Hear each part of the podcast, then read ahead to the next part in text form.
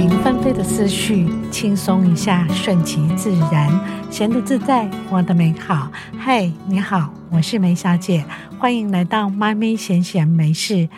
最近有一出日剧讲初恋重逢的故事，超夯的，掀起了一阵初恋热潮。梅小姐也在第一时间就追完这部戏。它的主题曲《First Love》原本就是我年轻的时候非常喜欢的歌。这张 CD 当时所缔造的超高销售量的记录，就有我的贡献。日剧那种细腻动人的剧情营造方式，再加上拍摄的风景画面都超唯美，配上年轻时候的爱歌，唤醒了好多人心中那条恋爱神经，浪漫又悸动。而且这部剧《First Love》很大一部分剧情是在日本札幌拍摄的雪景。本来我也是打算今年冬天这段时间要去札幌住一阵子的，为的就是要等待初雪，也就是今年的第一场雪。这是我的人生愿望清单之一哦。总是听了不少有关初雪的各种浪漫传说，让住在平地不会下雪的台湾的我，很想体验迎接 First Snow 的感觉。但是因为边境开放时间以及种种安排的来不及，就暂时延后到明年喽。所以当看到这部戏美丽的札幌雪景的时候，我真的好感动。所谓的初雪，就是指入冬后的第一场雪，从下半年开始，六月一日之后第一次降雪，称之为初雪。但是初雪预报都存在着相当的困难点。因为降雪需要水汽、动力和温度三个条件同时满足，还要互相配合，缺一不可。只能说可遇不可求。所以要遇见初雪，就必须在冬天提早到当地住一段时间来等候。北海道是有名的赏雪胜地，一片银白色的世界。就好像书本里或是影片中曾看到的描写，下雪的时候，世界一片寂静，只听到雪落下的沙沙声。然后在日本也有许多关于初雪的浪漫传说，例如恋人一起看见初雪会一直长长久久幸福的，还有假如初雪那天遇到了你喜欢的人，就会和他在一起。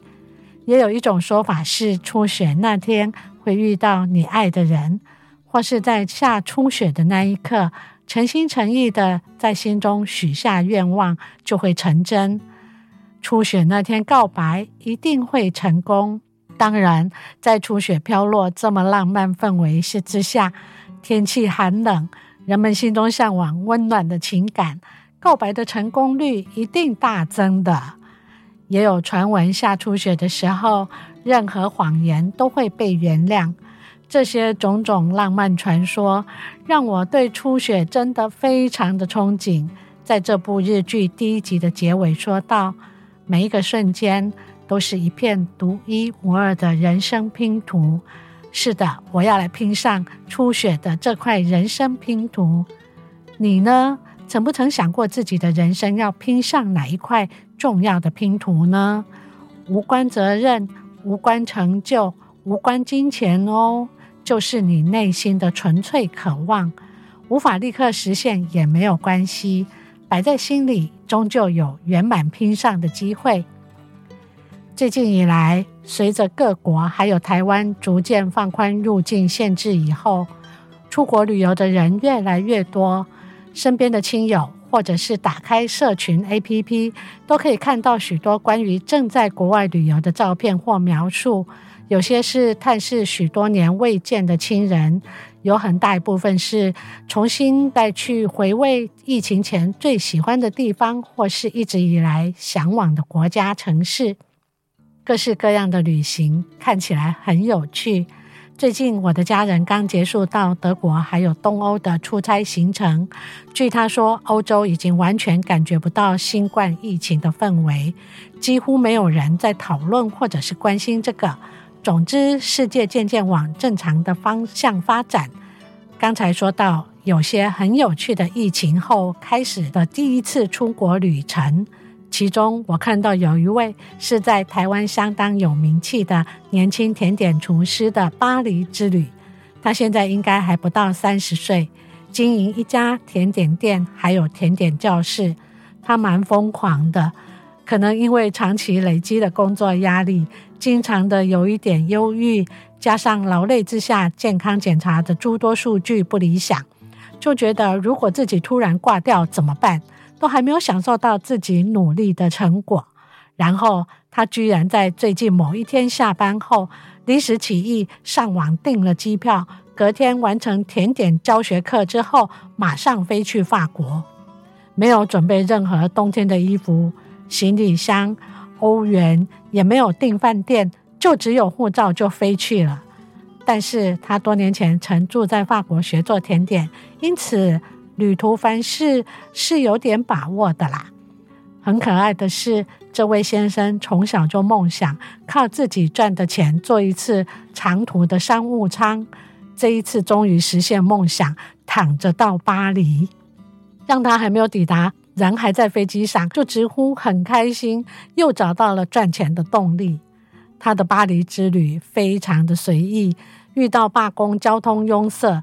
就大部分用双脚走的，沿着自己多年前在这生活的足迹，一一的再次走过，吃过去喜欢的餐厅，没预约排队等很久也没关系，反正自己一个人也会上网搜寻米其林餐厅，只要有座位就进去吃。贴出的照片中有他以前最喜欢散步的小树林、壮观的教堂、浪漫的运河。桥墩跟河岸种种满满的回忆，享受美食，享受阳光和冷空气，还有到处都是的风景。他在享受着回到法国的自己，每一分每一秒都在治愈着这颗疲惫的心，然后再注入新的力量。可以看见他在回程飞机上已经开始思考甜点店的经营。下飞机后，马上精神奕奕地进到店里跟伙伴开会讨论。因为这一次旅行的时空转换，让他更懂得珍惜自己的工作、生活以及所拥有的一切，再次燃起对事业的热情。这位先生说：“他总是想在每一个当下做出心中最想要的决定、最想做的事。”我觉得这样子的想法相当浪漫。也有一点任性，就好像他从大学休学，毅然决然投入自己最有热情的甜点制作，而他似乎也可以为自己的任性跟浪漫承担起责任。其实梅小姐也很喜欢巴黎，有几年因为工作出差的关系，每年都必须去巴黎几趟。就个人的经验来说，第一次到巴黎的时候，觉得一点都不浪漫。治安不好，城市又臭又脏，又常常塞车。地铁站走道复杂又大又空旷，常常一个人走在地铁站里面，感觉随时都会有吃人的怪兽从长长的地铁隧道另一端冒出来，跟还没有来以前的想象还有听说啊，是差别很大的。但是多来几次以后，渐渐的我发现，巴黎的浪漫不只是那种在情爱故事里面的。而是人与人之间有很大的自由度，仿佛不管你是哪国人，或者是做了什么奇怪的事，都不会让人用异样的眼光来看你。